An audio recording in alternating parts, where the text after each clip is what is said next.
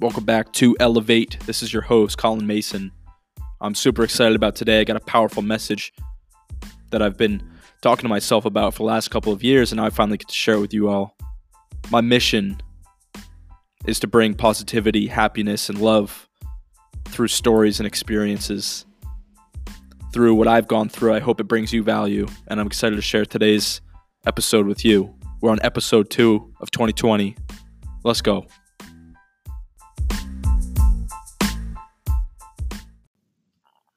All right, let's get right to it. Let's not mess around. I want to talk about delayed gratification, the ability to put immediate pleasure off right now so that you can benefit in the long term. And I want to talk about the marshmallow experiment. And so this was a group of 4 to 6-year-olds that were studied. They were put in a room with a marshmallow put in front of them, and the researcher came in and said, you can eat the marshmallow now, or you can wait 15 minutes and I'll give you a second marshmallow. And so the researcher left the room, and some of the children ate the marshmallow right away. Some picked it up, some touched it, some waited a few minutes and then ate it. And when the researcher returned in 15 minutes, and if there was marshmallow still there, they gave the children a second marshmallow. And what's crazy about this experiment is that all of the children were studied later on in life, and what the research found was that the children that were able to delay that immediate pleasure of eating the marshmallow, and they were able to delay that pleasure, they were seen to be more fit, do better in school, and live healthier lifestyles. And so when I think about this, it really kind of fascinates me, because I feel like in many ways I've delayed immediate pleasure in hopes to benefit in the long run. Big examples for me has been financially. In the past couple of years, I've tried to save and invest a big majority of my money. I've had the opportunity to live rent-free for the past 2 years in a place where I don't have any living expenses. And so all of the money that I make is going right into my savings or investment accounts, which has been really beneficial. But I think that it's not about money. It's about what it's going to create in the long run. It's not about having a lot of money right now. It's about what can I do with that money that's going to give me the best opportunities down the road. A big example of this that was big for me was I was able to live rent-free in the summer, and through a series of different employment opportunities, I was able to work close to 90 hours a week. I was ranging between 85 and 100 hours a week, and it was not fun. It was challenging. It was exhausting. There were some days where I would get up at 5 in the morning, return at about 9 p.m., 10 p.m., get a bite to eat. Tuna steaks, that's what I kept. I made tuna steaks a bunch over the summer. Delicious. I recommend it. Pan-sear it. You get a little bit of sesame oil with sesame seeds. Pan-sear it. Oh, it's delicious. So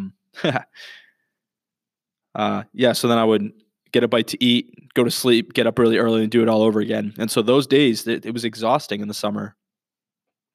But I kept telling myself that, why am I doing this? Why am I working so hard when I didn't need to? I could be enjoying it. I could be on the beach.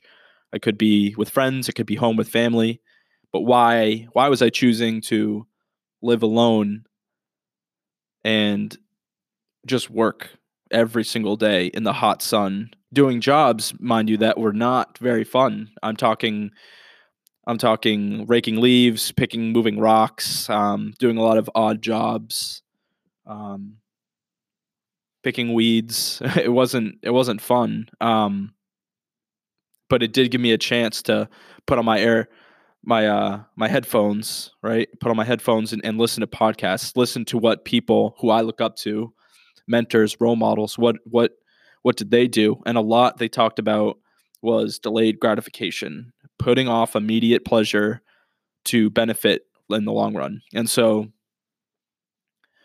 this kept me going throughout the summer. I was working a whole bunch, working 90 hours a week, and it made me think, like, why am I doing this? So like I'm saving a bunch of money, and it gave me the opportunity. So let me backtrack. Let me kind of explain the situation, and I'll describe why it was so important. It was middle of July. I was up. I got back from work about 9 p.m., 10 p.m., and I just couldn't fall asleep. And normally I don't have a problem falling asleep because I'm so exhausted from the day before. But I had trouble falling asleep one day, and this is kind of how the business originated. But I couldn't fall asleep. It was about 3 a.m, and I got this like kind of this epiphany, this shot of adrenaline. I decided to start an athletic apparel business. I got this idea, and I ran to my whiteboard. I have this whiteboard. It's gotta be like 4 feet by 3 feet. It's huge. What needless to say, I ran over to my whiteboard. I got my blue pen and I wrote out in big letters, Mason Performance Athletic Apparel. And right from that moment, I knew why I was working so hard in the summer, so that it would give me the opportunity to create something like this. And so, like I said earlier, it's not about the money. It's not about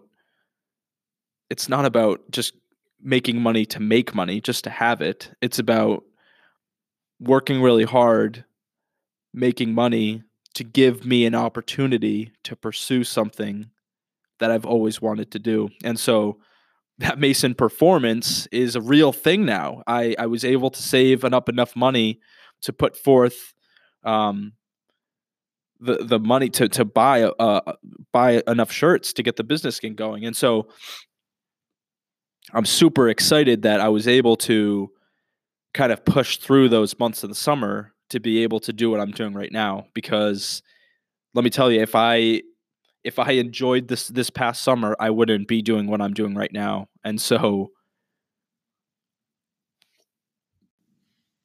when I'm looking at opportunities down the road, I'm thinking, how can I reverse engineer this? How can I start to chip away the steps to get there right now? And so I'm thinking 5 years down the road, where do I want to be in my life? What do I want my business to look like? What do I want to achieve by then in 5, 10 years, right? And so when I look at 5 years down the road, I look, what can I do by year 3? What can I do at the end of this year? And then what can I do this month to get me there? And so this concept, this delayed gratification, this power of saying no, this ability to kind of I don't want to say to not have fun, but sometimes I have to say no to fun opportunities because of the goals that I've set. And so sometimes this means not going out on a Friday night when I know that there are a couple things that I need to get done. And I'm not suggesting that. By no means am I saying to alter what you're doing or to change your habits or to not have fun. That's not what I'm saying at all. I'm saying look at yourself. And honestly, if we want to get into it right now, it's about self-awareness. It's about understanding what you want to achieve, what you want to have. For me, I've always been an entrepreneur. I've always wanted to create. I've always wanted to build something. I've always wanted to work on something myself. And so that's what I want. That may not be what you want. And so our goals, our 5-year plans are going to be different. I'm wanting to work 80, 100 hours a week. If it means that I get to create something, myself. And so needless to say, I look at 5 years down the road and I look at, I need to reverse engineer this. And so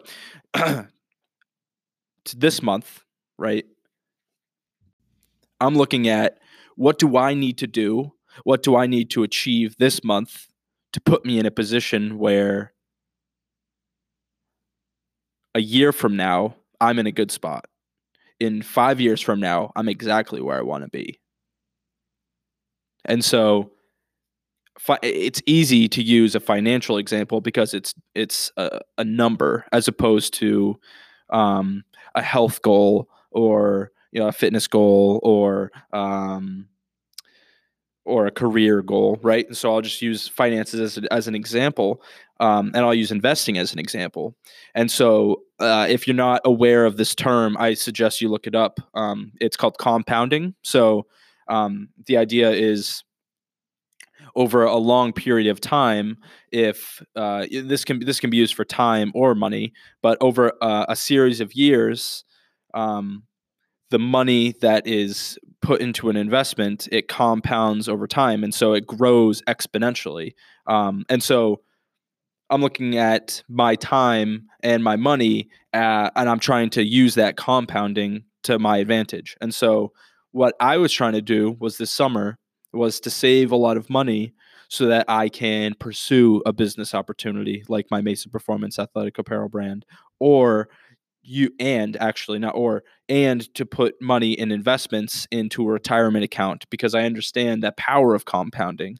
And so I was trying to fully fund these investment accounts so that over the years, so that in 5 years, in 10 years, when I'm wanting to put a down payment for a house, or I'm looking to get an investment property, or if when I'm 65 years old and I'm looking to retire, and I don't plan on retiring when I'm 65, I plan on retiring never, because I want to work every single day of my life. That's kind of the mentality I have right now, but we'll get there. We'll cross that bridge when we get there. Needless to say, when I'm going to retire, I want to have that money compounded over time, and I knew I needed to start that now. Does that make sense? And so I'm looking 10 years down the road, what do I need to have in those investment accounts, and then work backwards. And so that's why this month is super important, because I need to make sure that I'm making deposits into that account each and every month, so that in year 5, it's grown to where I want it to grow to. And so I think the mentality I've had in the past is, in 5 years, I want to have X amount of dollars in that account. Well, I don't need to put any money in now. I can wait a few more years until I'm making more money, and then I can put that money in that account. And that's just not the case. What I'm trying to do now is to develop the habit of saving and investing by putting money aside each and every month. And notice how I'm using money as a metaphor. This is this can go for a lot of different things. So if the talk of money is turning you off in this situation, please use a different noun, because it is not just money, it's everything. And so each and every month, putting money away, putting effort away, putting energy away, each month, it compounds over time. And so that in 5 years, when you look back, you say, holy moly, thank goodness in January 2020, I was able to invest that time, that energy, that money, because compounded over the next 5 years, I'm right where I want to be.